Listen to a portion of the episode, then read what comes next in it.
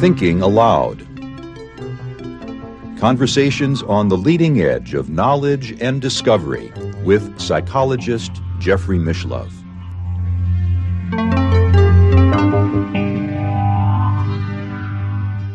Hello and welcome. I'm Emmy Vadnais, co-host with Jeffrey Mishlove. Our topic today is word magic.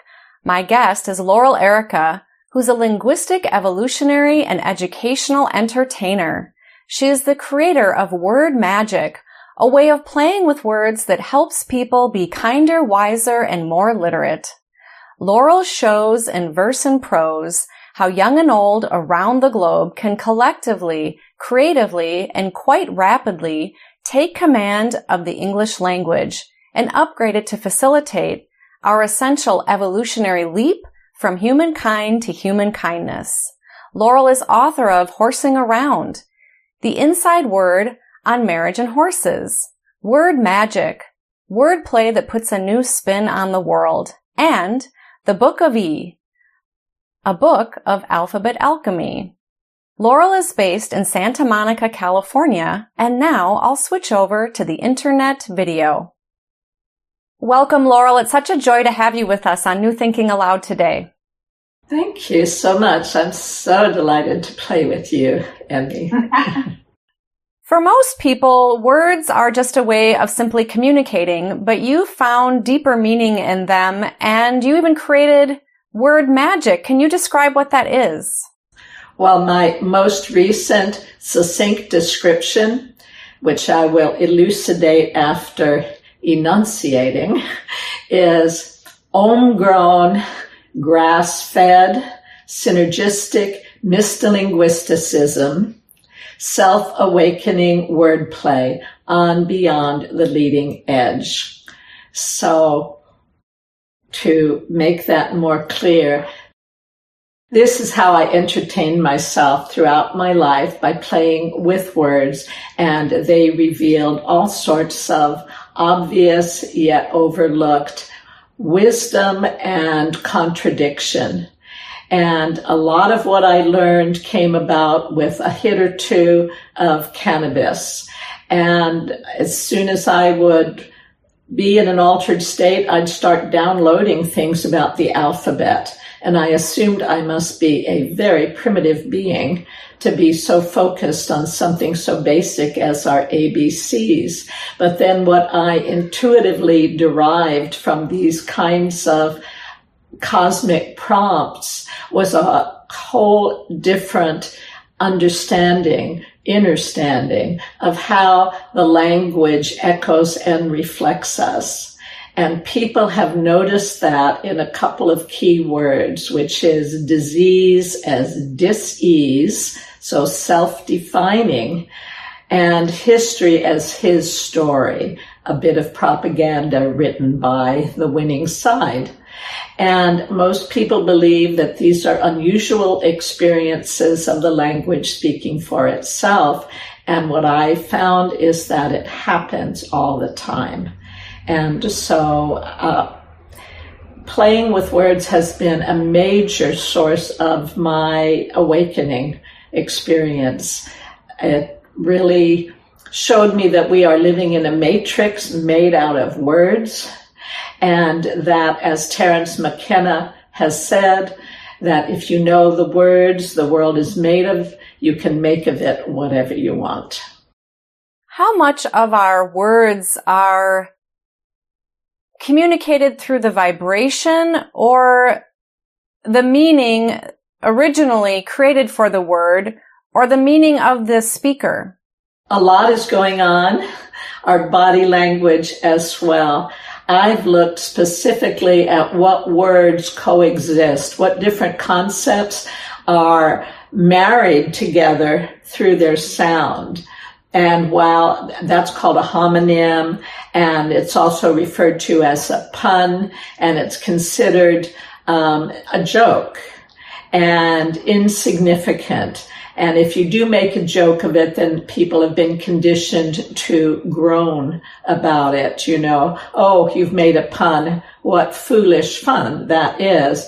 But feeling, I've made sort of the joke. I mean, just about every word has a hum, has a, a sound twin and even homonym has a fraternal sound twin, which is hominin which refers to human beings. And hominine is, if that's the correct pronunciation, is characteristic of humans, which wordplay is.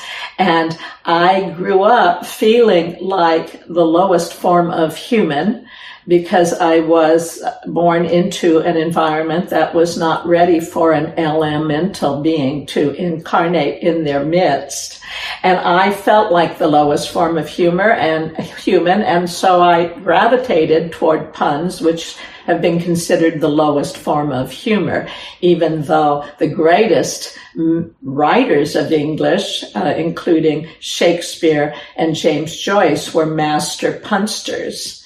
And the ancients, it turned out, were master punsters and recognized that as many meanings as you could load up into a single vibration, the more potency the word had.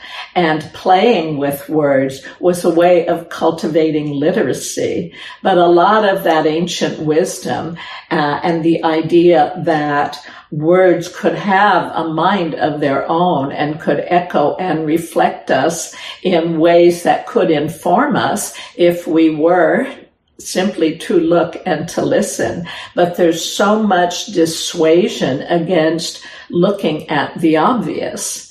And I mean, I was shocked to hear in a little video game that a four year old child was playing, a voice coming up saying, nothing going on over here. Let's look elsewhere. Nothing going on over here. Let's look elsewhere.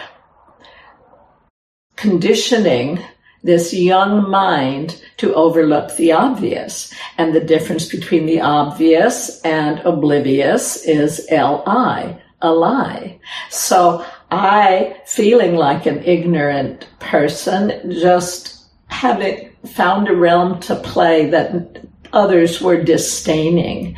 And I received a lot of opposition and ridicule along the way, but I had no choice because I, it was compulsive in me to look at words in this way. And I have double hearing. Some people have double vision. I have double hearing. I, words always um, split in a sense in my mind where I hear the intended meaning and I hear these uh, subliminal message that can is carried on that vibration. And so my work became known uh, widely when someone posted the secret spells of the English language, which I recorded and posted on YouTube in 2010. She posted it on a popular website and it immediately went viral. And look at how often we've looked at going viral as the um, essence of success on the internet. And then the whole world went viral. And so obviously that's a word that needs to be tuned up. And sometimes I call it going spiral. And in the word magic global anthem that I also posted at 20, in 2010, which is called uh, taking command of the English language, I describe the word tourbillionaire and tourbillon, which means something resembling a whirlwind or a firework that rises spirally. And, and then go on to say, we all could be tourbillionaires with whirls of words that swirl the world's next revolution. And it's a really powerful piece. And it gives the solution to the problem that the secret spells makes clear to people, which is that our language is loaded with subliminal, contradictory messages that must affect us subliminally. So good morning, uh, for instance, mourning, of course, is grief. And a wake is a funeral party for the dead. And if you just look at my original 2010 video, you can see a lot of examples of this earning the living and weekdays and have a good weekend. We are articulating repeatedly messages that evoke a very dark vision of the nature of reality. And a lot of people over the years have asked me who did this to us. And no doubt to some degree it was done to us. but I think there's also, uh, and, and we see the language constantly being changed. Orwell wrote of it um, in, was it Animal Farm? And uh, about people picking words out of the dictionary, words that can enhance our sense of human possibility. And I am about to do a series on my YouTube channel uh, about a dictionary of higher possibilities. Some of the words I've found over time that give us an understanding of what we are capable of as human beings. And what has happened in the culture has been such widespread degradation of language, misuse of it, um, erroneous kinds of definitions and look at the word definition. We are deafened to our definitions. And we talk about what a word means and mean means a whole lot of things we don't want to mean when we're talking about words like cruel and shabby and average. And so who I think did this to us is us. And the vision that I have collectively is that when English was uh, molten streams of consciousness flowing into one um, river of thought and sound that the dominant cultural influence was the church, which was a very manipulated theology intended to gain control over people's minds. And so, um, that kind of energy imprinted on this molten stream of consciousness is echoed and reflected in the language so that sometimes in speaking English, it's like I feel like I'm walking through a mind field because there's all these double messages in words. And so many of them are negative. Like um, in my language of the birds, I give some examples and the, and I also have a piece called, um, proposing changes to our terms of agreement. It's unfinished, but I have at least a page up probably on my website. But pointing out that atmosphere sounds like atmost fear. And when we are at the greatest degree of fear, we are most out of touch with our connection to the infinite because we're operating, as we know, in the amygdala, the fight, flight, or freeze part of the brain geared to protect us. So if you can have people through your use of language, through your redefinitions of common ordinary words where we thought we had agreement about their meaning, then they're in a state of being very malleable and very um, willing to surrender their uh, self sovereignty to an outer authority that purports to have their best interests in mind and to offer them um, satisfaction and safety for their compliance with an agenda. So I think because this kind of manipulation has been going on for millennia, that words were influenced by it. They echo and reflect cultural consciousness as well as our innate wisdom as humans. And for a long time, I was simply finding these negative words and the ones with double messages that are very negative. And I heard within myself, do you want to show off your cleverness by revealing the mis- mixed metaphors of cultural dysfunction? Or would you like to look for the more positive words. And I really didn't think there were any. Um, and I've found plenty. And, um, can I always call them to mind in an instant? Not necessarily. So I usually share the ones I have shared before, but it, it really does happen all the time. It's really quite beautiful. And for instance, um, the infinite, where is the infinite, God is out there, I am right here, and yet the word infinite shows that the infinite is infinite. So it's in the source field. Nothing can exist and take form that isn't made of the same energy. And when I was 20 and I read um, in the book The Phenomenon of Man by Teilhard de Chardin, it stuck with me all these years. And it was, if there wasn't the impulse toward union between molecules and cells, then love couldn't appear between us in harmonized form. So love is the energy of synthesis throughout the universe, not hate, not conflict, not competition, but love. And the fact that love is turned around the beginning of evolution, it does take that that energy. Uh, I mean, another way of denigrating some of the language, using the word, for instance, fuck, and using it as a curse word, and using the word Jesus and Christ, the quote, Prince of Peace, as another kind of curse word. I mean, we have it so backward. And when I wrote my fairyography, called The Rites of Passion of Philomela Nightingale, a fairy's tale, a phrase occurred to me early on, which was, I was born in upside down town to the king and queen of backward land.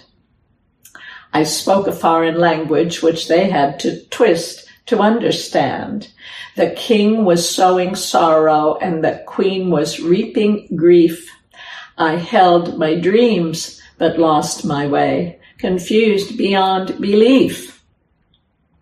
How ossified the king in patriarchal misconceptions, and how brilliant was the queen in monumental self-deceptions.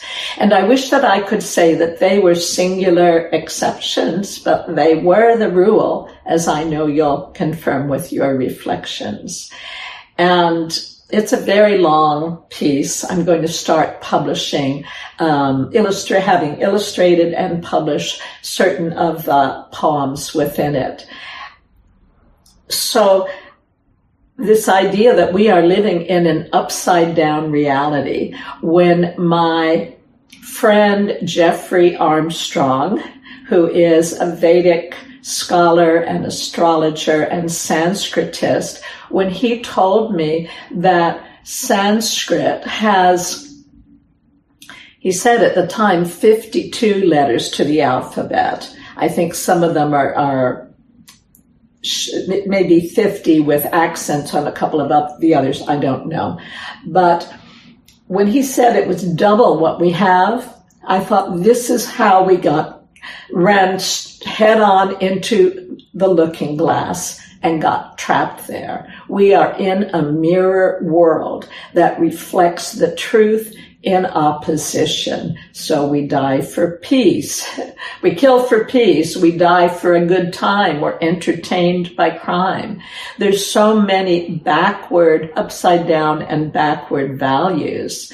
And so in my poem Ipsissima Verba, which is in this book, word magic, word play that puts a new spin on the world, I, I share some, the ultimate backword, which is the word dogma. I looked at it once and I thought, wow, dogma, any metaphysical philosophy, if you don't understand it, is dogma. And when you do understand it, is unnecessary. And I just turned the word around and I thought, oh, am God. when we know we are the divine, the infinite, infinite form, then it's more possible to and more credible to believe that we have supernatural capacities and Dr. Joe Dispenza has found the formula that's allowing so many people all over the world to have spontaneous remissions of incurable conditions and to access mystical, mystical states of consciousness where higher knowledge and wisdom is just downloading and it's without any psychedelics. It's just sitting and meditating. So we have capacities beyond our um, current ability to understand and the Sanskrit language, which I'm just beginning to um, discover more about. The Sanskrit language, the word for the Sanskrit alphabet, the Sanskrit term for it is um, the, the the house of the devas. These are vibrations that directly address the higher energies we are seeking to align ourselves with. And Jeffrey Armstrong is putting together some new books that will be introducing more Sanskrit into English and decolonizing the Sanskrit language. And so our work is on parallel tracks. He is about introducing more of this language and I am about inspiring people to tune in to the still small voice and download new symbols, sounds, words, metaphors, and phrases that can convey a higher frequency of consciousness in our communications and inspire a greater frequency of kindness in our interactions.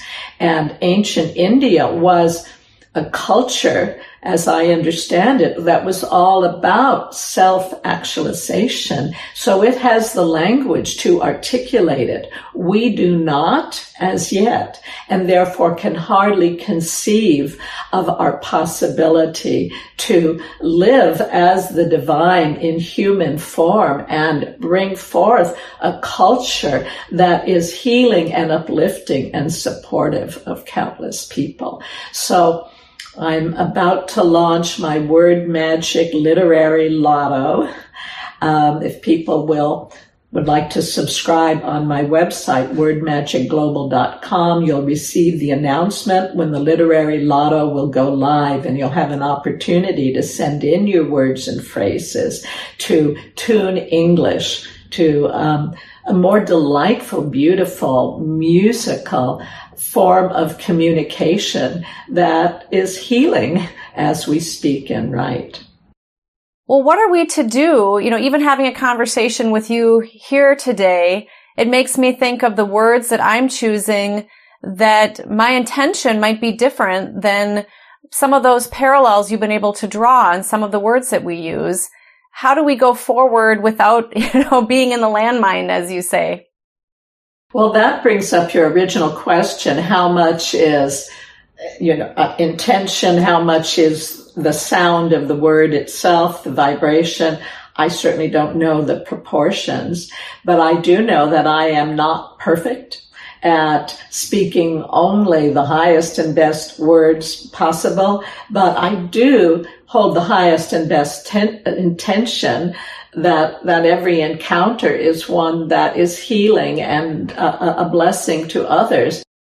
There used to be, and maybe there still are, people who are described as grammar Nazis looking always for the correct pronunciation. And now there's been such a shift in the language that I don't know that they have much traction anymore.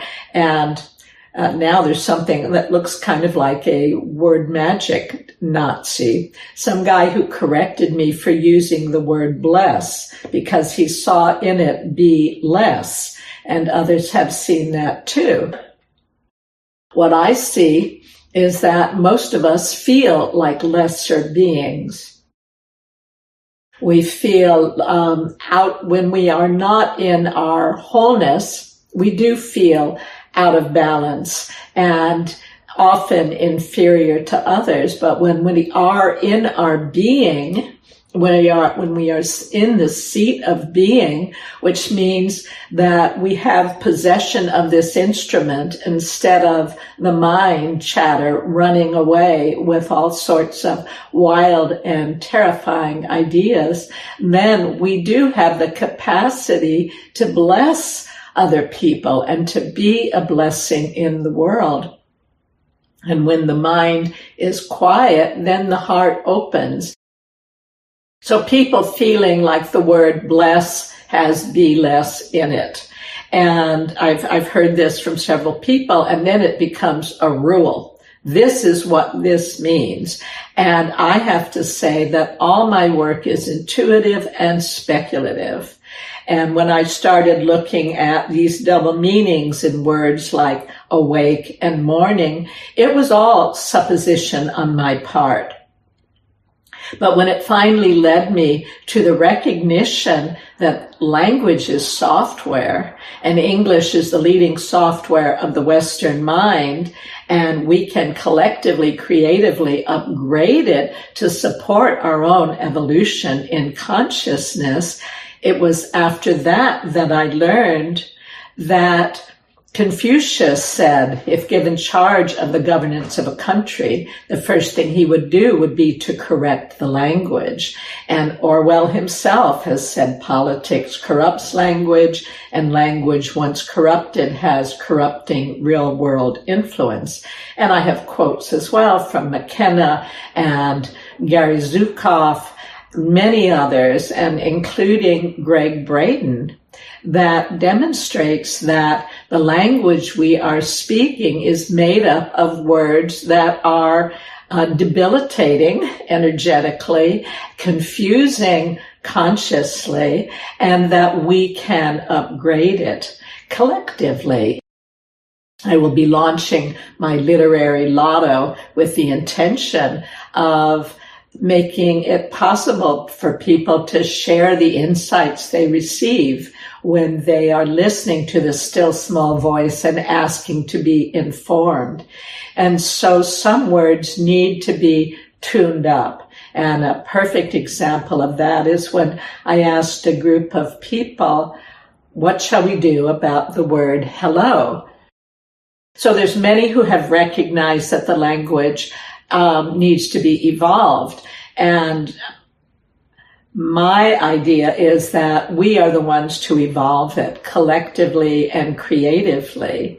And I read in a book by the grandson of Charles Berlitz, who founded the language schools, a man made a bet over drinks in a pub in Ireland that he could invent a new word and have it in circulation in 24 hours. And so the next day there was graffiti in many places and the word posted was quiz. And he won the bet. And that, I believe, was in the 18th century. And so we now have the internet. We can create beautiful words. And I am all about speaking beauty. There's a lot of verbal invention going on right now and dictionaries are just scooping it up without much discrimination. And my discrimination is, does this sound and sense sing to my heart? Does it inspire my mind? Does it lift my spirits? And that's what I look for in beautiful words and in, in verbal inventions. And so one of my words that follows on from that statement that I quoted from Teilhard de Chardin about love being the energy of synthesis in the cosmos.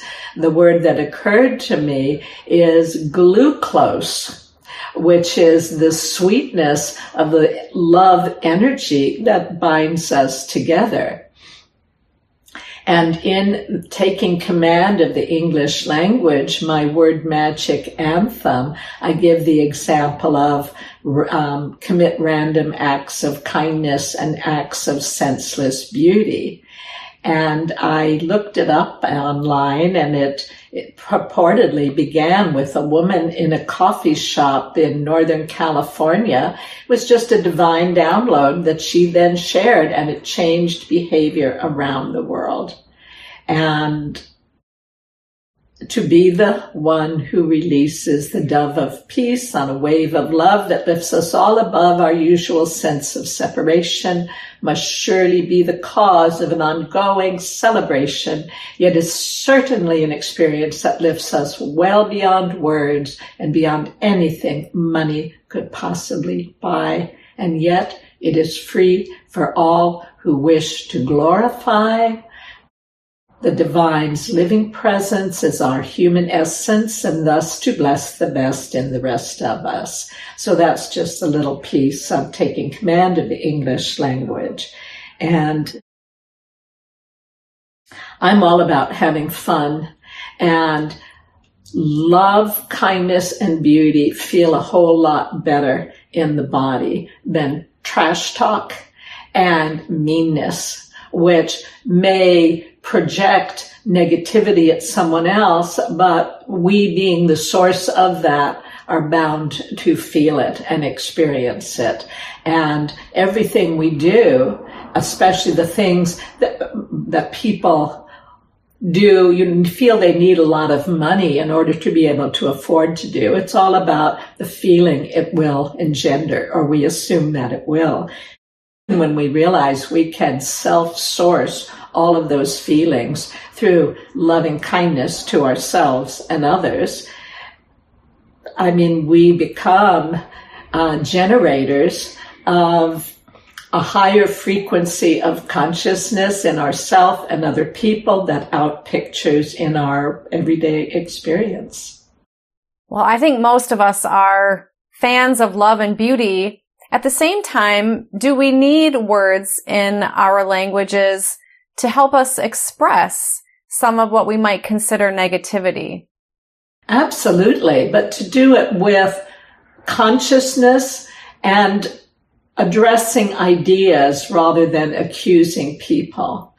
A lot of the ideas that have gained traction because of memes, slogans, and sayings that may be um, fun to repeat and people may do so with a lot of, of vehemence, a lot of uh, emphasis and anger, and it creates nothing but more of the same. It does not create resolution around issues. So being able to understand the issues that you're you're marching for or protesting about. For instance, right to life. Well, we all believe that we all deserve the right to life, but quality of life makes an enormous difference. And condemning a woman to bring a fertilized egg to full term, even if it came through a rape, even if she has no means to help cultivate a new human being to be a fulfillment of their greatest capabilities and offering no support to her during pregnancy or afterwards to do so. Is this the right to life? Or is this trying to control the means of production of human beings? So understanding a a subject matter deeply instead of becoming part of the army that carries an idea aggressively, uh, even if the idea is a lie and you don't know it. And there's so much deception going on. Um, it's just fake news, etc., all of this sort of misinformation, disinformation, if someone could distinguish for me the difference between that and a lie, I, I would be very happy to understand it. And then censorship. I mean, it's crazy right now. And each person is really on their own to find sources that they trust and then to investigate beyond the fact that this person said it or that person instead of becoming the arms, legs, and mouthpiece of a poorly understood idea. So yes, of course we need language to be able to communicate fully and we need the vocabulary to do it and we need the willingness to speak truly and clearly about ideas instead of denigrating people who hold ideas we oppose. Yeah, absolutely. How can we each level up our words to go to a higher vibration since it, sure, there are other, mm, others who throughout history have oppressed, quote, us, or certain people have oppressed others. And we within ourselves can oppress ourselves, oppress ourselves. So how can we level up our own language? And I'm also thinking of some of your wordplay that might help us in that regard.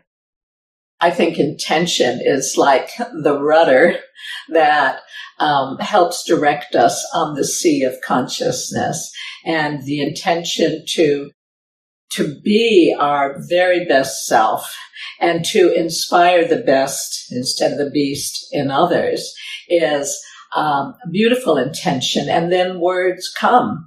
Um, we encounter them. I've encountered so many words, just the word of the day on dictionary.com or old dictionaries, I think are far more valuable than new ones because they were written for a, a more educated audience than today. And they haven't been as manipulated to the degree that they are. So playing dictionary divination find an old dictionary at a used bookstore and um, just hold a question in your mind and open it at random and just look for um, and just let your finger go down the page with your eyes closed and stop somewhere learn a le- word learn a word English is losing so many beautiful, valuable words, and we can bring them back. And I offer a lot and will be doing much more so in the times ahead on my YouTube channel, some of my favorite obscure words. And for instance, um, the word anamnesis that I encountered by chance in a dictionary. That means the soul's recollection of what it knew from a prior lifetime. And that's the first definition. The second one is uh, a patient's recounting of their medical history. So that is an example of a beautiful word that lets us know that you have more knowledge than you know of. Whether you believe that you've lived and been here before or elsewhere or not, you have so much more. We all do. That is, we've heard that we use only a small percentage of our brains. So what is in that larger percentage that we can access and make use of today and just envisioning these possibilities and asking inwardly and uh, I guess the favorite word that I got just by asking my invisible friends to give me a new word was the word, the, the true meaning of beautiful, which is be you to full. Be your fullest, most authentic expression. And once I was looking at the word eccentric and I thought, what's the ek that I'm supposed to be centered on if I'm an oddball? And then a few days later, I'm reading by chance through a New Yorker magazine, I see the word echt, E-C-H-T, a German word that means real, actual, and authentic. So I saw eccentric is really about being eccentric, centered on our whole self. So we have invisible allies and that can be hard for many to believe because we have only believed our senses, even though our senses are frequently deceived. Now, eh, so I read a book, I forget the name of the author, called Angels in My Hair, and, and a woman, an Irish woman who was Lorna Byrne. I think I'll be interviewing her soon. I look forward to hearing it. She is such a reminder that we are never alone. And um, the divine, when we come through, doesn't expect us to make our way through this hall of mirrors on our own. Uh, we are uh, given angels and guides, and they will work with us when we request it. And so ask, give me a new word or teach me a new word. Or how could I, at the end of the day, thinking of our interactions with people, how could I have said that differently in a way that would have conveyed more of my heart and less of my upset feelings in the moment? And, and just do that on a daily basis and you start honing the instrument that you are.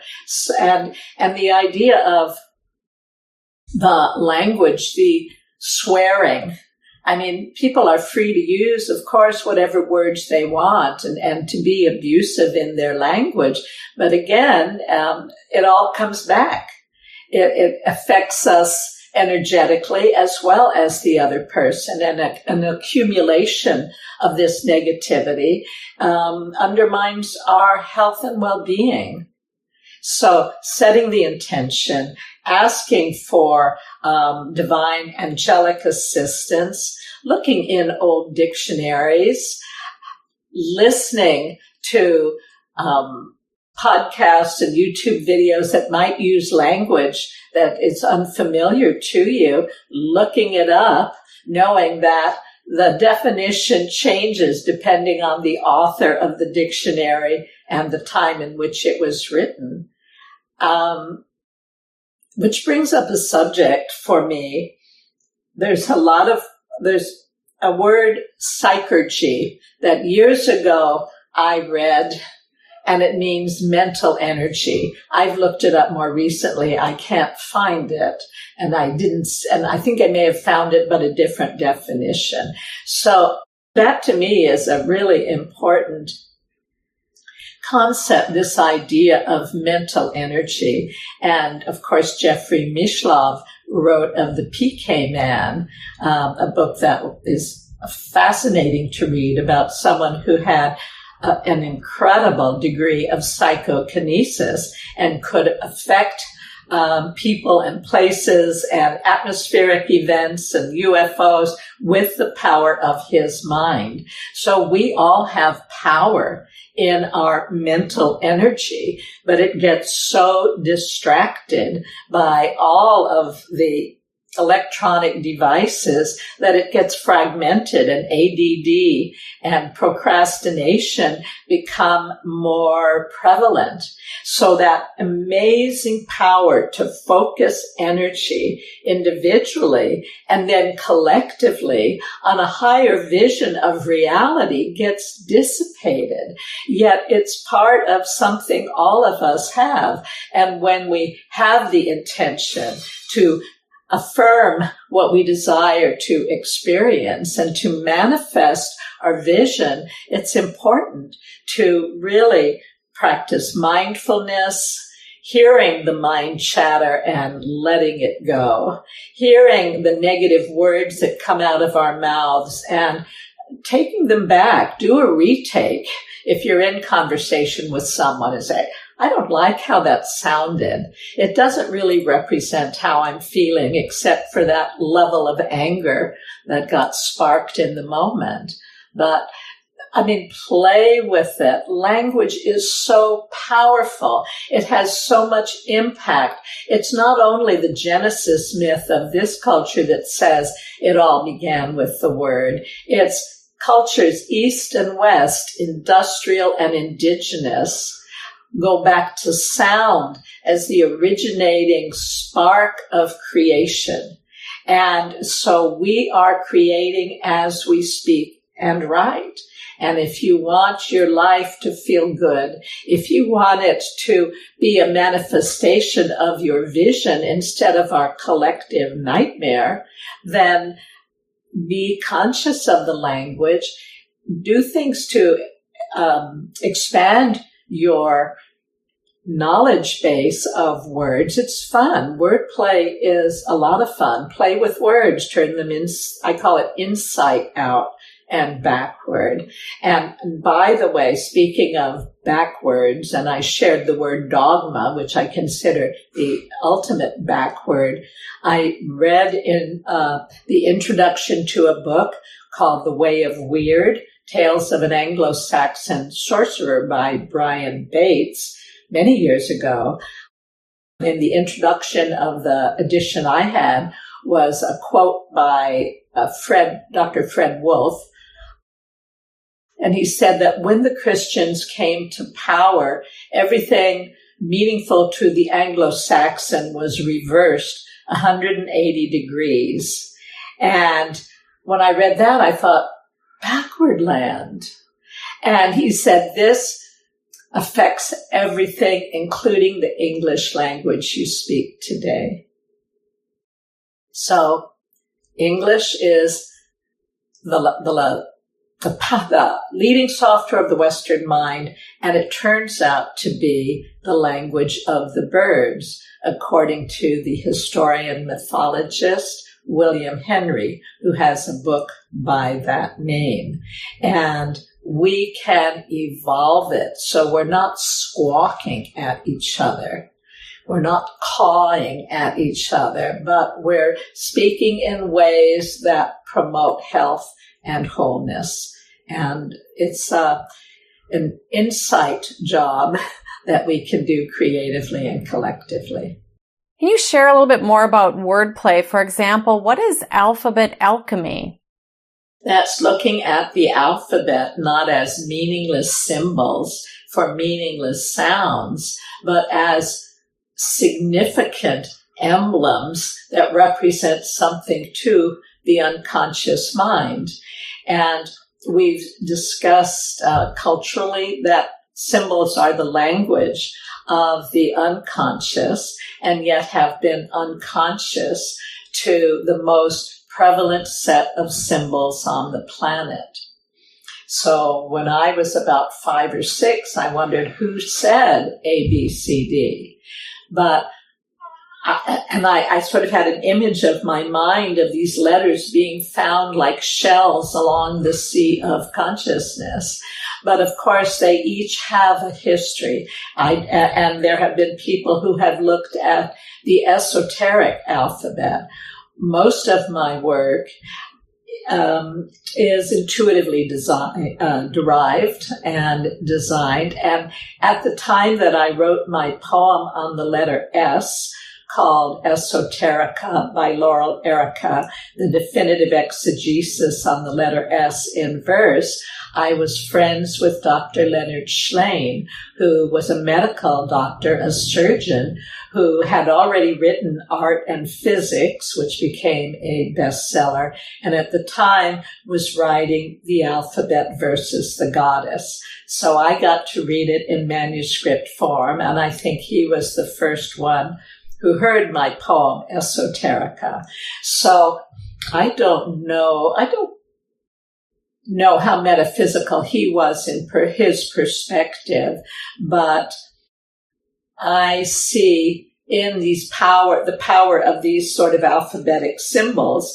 And there are esoteric meanings that people have divined in them. And I have myself in a few of the letters. So it's playing with the symbols of the alphabet in ways that elucidate a deeper meaning in them. And when I was a child, I thought Elemento was a single letter of the alphabet. And as uh, once I was fully, I, I don't like using the word grown because it sounds like a unhappy cry, and I don't like to call myself an adult because adult is an idiot.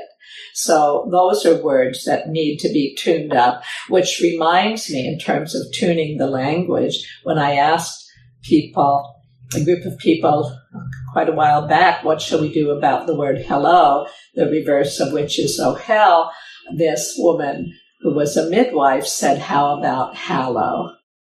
And who knows better about hallowing, about recognizing and honoring as sacred as someone who welcomes new life into the world.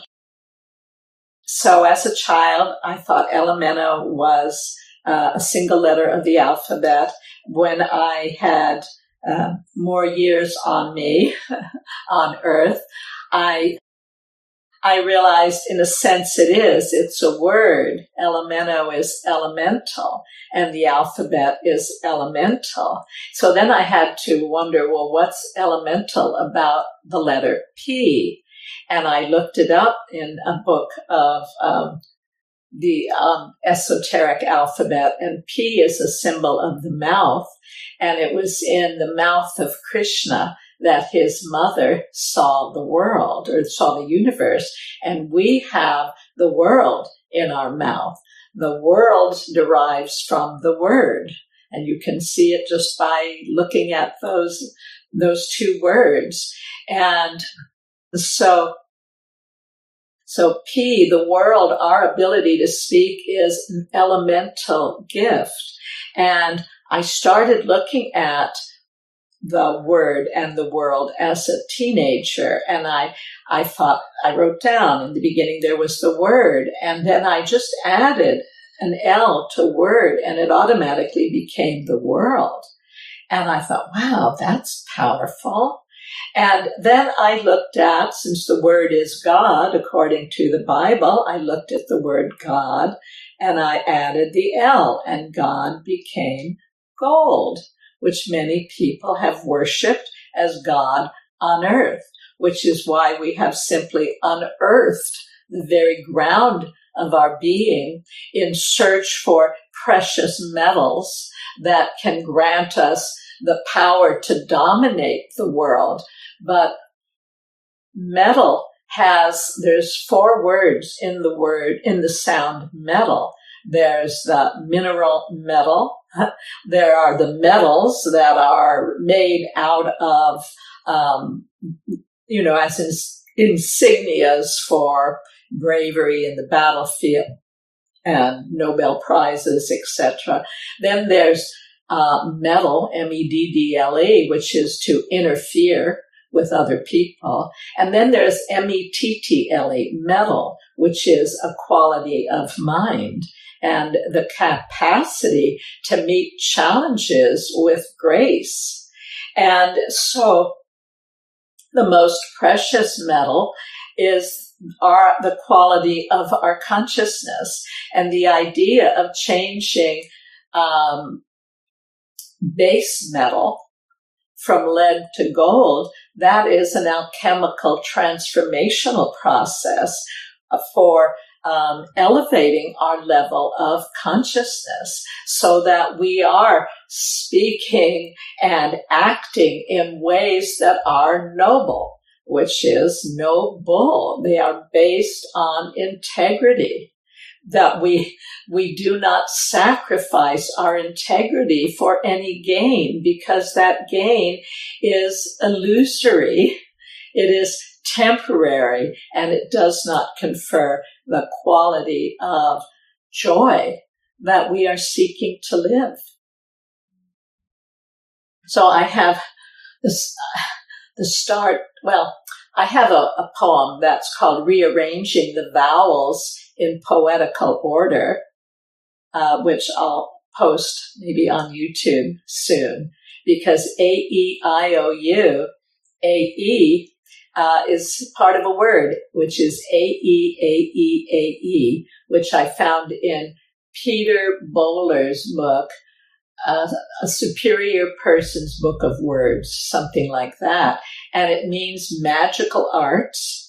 And it also is the name of the island which um, Circe, the, um, the, the, whatever you call it, sorceress, um, lived on. So taking a bit of magic, AE, in front of IOU creates, I mean, it's cosmically correct, but it's financially impoverishing. So when you take AE in front of OUI, OUI is we in French. It means yes. And it's also um, AYE, the sound of agreement. And it is we in French, we, not just me, which is an upside down we. So, and then if you look at our eyes, it's E Y E S. We have yes in our eyes. And I look at that as that we are meant to see for ourselves and say yes to life. And another word for yes is I, A-Y-E, and S-I in Spanish. And then we have no in our nose. And so yes in our eyes, no in our nose. Wisdom requires discernment and good sense out in our mouth, in, in our chin. So it's playing with words and words within words to see what wisdom they hold because again, they cannot but hold a message because each unit of each symbol and sound has potent energy to cast spells or enlighten and awaken. So how can we let go and enjoy our lives to be ecstatic? Well, I have a little, very short poem on that, uh, which is that we weave a cellular line to the divine, but ego causes static. As we each let go and enjoy the flow, our lives become ecstatic. So I believe joy is our natural condition. And if you look at a happy young child in a healthy environment, you see that there are great moments of joy, creativity, lovingness, playfulness, and then anger and unhappiness, etc. But it's like they flow through it so quickly if given the opportunity and no one's coming in to try and fix what they themselves can solve. And so that I, I believed myself when I was growing up to be irreparably damaged by the kind of experiences I had. And then when I was introduced to Syd Banks' three principles, SYD Banks, um, I came to realize that the only thing between me and my natural innate state of joy is a lot of mind chatter. And then the tendency to identify with the thoughts and have emotional reactions to them, which then snowball and then have, you know, might precipitate my speaking mindlessly and cruelly to others trying to discharge the anger. Yet all I need to do is find that quiet within myself by whatever means I can do that, listening to music, dancing, writing, going for a walk, all sorts of things so that that that sense of frothing with upset quiets and when it does the heart opens and the wisdom happens. And then that joy, that natural condition and the, uh, and the beauty of being has the control of the instrument in those moments. And I think we go back and forth until we get to a place where we shift into a steady state of equanimity where we can look at the thoughts, not all of which are our own, and the, the static on the line without identifying it and without losing our seat in being because of it. So it's an evolutionary process, or at least it has been for me. What is the relationship between eros and generosity? So I did find the word eros in generosity and in the word misery is miser. So I believe we are a collective being and our eyes face outward so I can see you and you can see me and we need each other to reflect ourselves, each other or a mirror. And I believe it's because we really are one being like ourselves, our cells of an oversoul. So if I allow myself to share from the overflow in my life, not only does it create a blessing for someone else, but inside myself, I feel the love. And evidently, altruism uh, affects the same part of the brain as cocaine. So I talk about the pleasure of sharing and of the possibility. Uh, well, there's this little silly joke about what's a four letter word for intercourse that ends with a K. And the word is talk. And so it's possible through our speech to be generous with our words, generous with our praise. I really enjoy meeting someone for the first time, maybe in the elevator, uh, just even casually. And if there's something about them that touches my heart, then reflecting that to them. And so I get to have intercourse in ways with uh, perfect strangers that lift our spirits. So it's generosity of spirit. It can be generosity of of um, money. It's so much fun to share. And so I realized when I was thinking about this, I felt like a character from Winnie the Pooh that I know where the honey pot is. And it isn't the pot of gold at the end of the rainbow. It's the the loving kindness that I can share with complete strangers. That this generosity of being expands my heart and my joy in the world.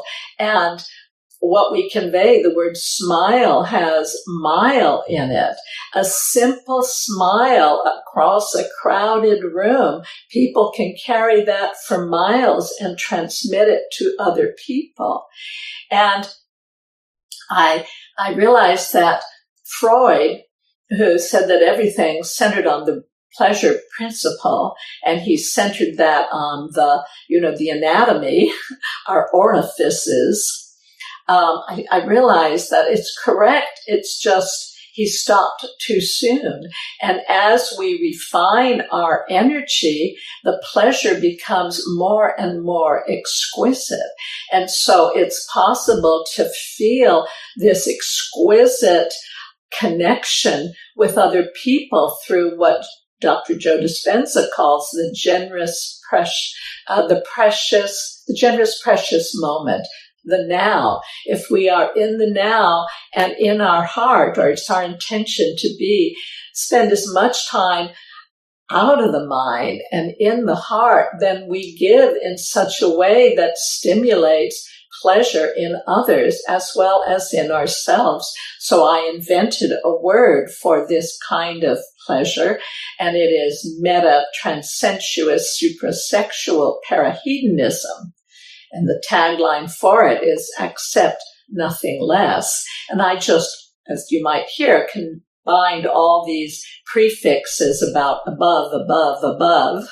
And it's possible to live above the noise and the chaos of this world if we tune out the tune out the news where we can and tune into the beauty of the heart. And I do believe, as many others do, that there's more and more cosmic energy seeking to help humanity awaken to a higher frequency, which is where we experience the joy more often.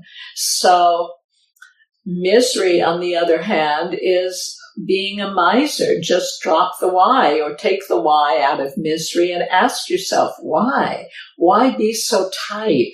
It's that contracted heart that comes when we're in a fear space and when we let go and let the divine take the lead, um, which is a wonderful book I recommend to many people by a woman named Tosha Silver called Outrageous Openness letting the divine take the lead, um, then things work out more exquisitely than we planned. So planning to live with more joy and more generosity means we're in the flow of abundance because the life stream is perpetually flowing. It's so much larger than we are. Trying to control um, this energy is impossible, but aligning with it, knowing it is positive. It's that glue close. It is that impulse toward union between cells seeking to happen between humans. And one of the ways we connect with other humans is through language. And so speaking beauty from a loving heart, in my estimation and my experience, is how to enjoy the ride, even when it's a wild one as it's becoming increasingly so. And the intention is the, the uh, rudder for the little boat we um, row merrily as often as possible, trusting that there will be divine support from higher frequencies of energy to assist us in this intention. Would you be willing to read your open heart synchrony poem? When I was writing my fairyography, The Rites of Passion of Philomela Nightingale, I, I wrote quite compulsively. And one was a vision in verse of what will happen when we collectively, creatively upgrade English. And years later, I had a dream in which a very advanced linguist was talking about when we evolve the English language, that the new beings coming in won't forget who they are or what they're doing here. Just to add that when I was writing it, I felt like I was going way over the top, but I couldn't stop. And years later, I met Anne and Whitley Strieber in my neighborhood and we became friends and they handed me William Henry's book, The Language of the Birds. And I read in it that my most far out vision of possibilities was part of ancient mythology, not simply my own fantasy. So I think I mostly know it by heart. I think of how exquisite it will be when we endeavor together to create an enchanted living language of supernatural poetry that scintillates so sensually that everything around us begins to vibrate sympathetically.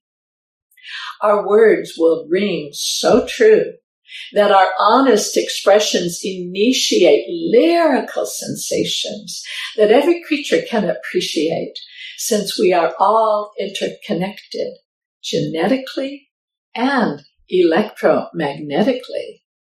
So just as bird songs, cricket choirs, and other natural voices evoke a wholesome rhythm and nourishing harmonic for the planet, our gentle elemental language, every time it is spoke, will resonate syntonically with earth and all upon it. Then, when we give our words, if they can't be broken, we shall spin gold every time they are spoken. This may sound absurd, but let no one scoff it, for when truth be told, it shall make us profit.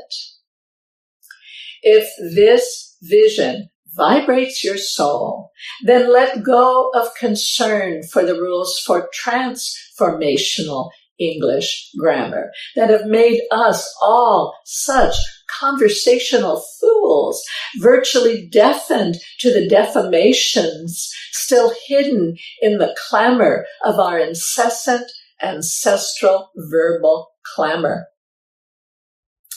Instead, dismiss whatever impediments have left you feeling anything less than totally literate and open your heart's mind to the transcendental music of the new angelish language.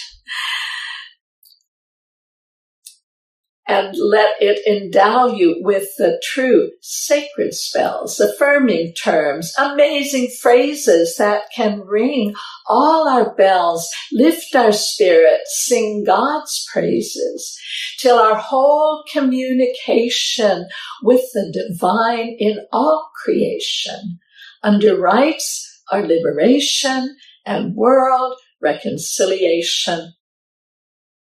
Let's set tongues wagging around the earth with the possibility of sweetening up English to a true romance language. For if our words so melt the heart, they start the milk of human kindness flowing, so that every time we speak our mind, we set another flower growing then I believe before our very eyes, we human beings, like butterflies, will finally metamorphosize. And as new creatures in the sun who speak the language that's become our mother planet's mother tongue on this first uh, Aquarian millennium we will talk our way back through the garden gate with words that help reconsecrate this hallowed ground to which we all are bound by fate. For with this potent superconscious language that our liberated spirits speak and sing in celebration of the union of the highest being with every life form incarnation, we will succeed in gaining back the deed to Eden that will allow us to pass through a door of heaven. And once our hearts have taken wing, there is no telling what the deep soul velvet of our inner beings will bring upon this plane of waking dreams. We only know that with the lyrics to the song of songs that zings throughout creation, we will regreen the meadows of our hearts with sacred psalms and incantations and with poems so rich in spirit pollen, mercy grows where words have fallen. And all of us in faith with trust will clearly hear our own soul calling. And then, do you know what we can call this place? When everybody walks and talks with the wisdom, beauty, mercy, power, and grace of a Buddha or the Christ, paradise. For our joyful noise will have made it possible for us to love and live on the freer frequency of a higher octave. That was so beautiful, Laurel. Is there anything else you want to share today about word magic? That, as I shared earlier, this is self-awakening wordplay. That I've made a lot of discoveries but this is an enormous language filled with so many languages. And also every language has, as, as, uh, one linguist said, a singular way of making puns. So if you know other languages, look to see what words share the same sound and whether there's a correlation you can find between them because you will understand in this way the consciousness that's wired up into the culture, cultural mind, as well as higher mind. And you can contribute to blazing the trail to a new word ardor where we take command of the language and use it for our mutual upliftment. Laurel, thank you for bringing your inspiration to us, your heart, and really giving us a lot to consider when we choose to speak and communicate and how we love and connect with each other. Thank you so much for being with me today. What a pleasure, Emmy. Thank you. Just a delight to play with you. And for those of you listening or watching, thank you for being with us.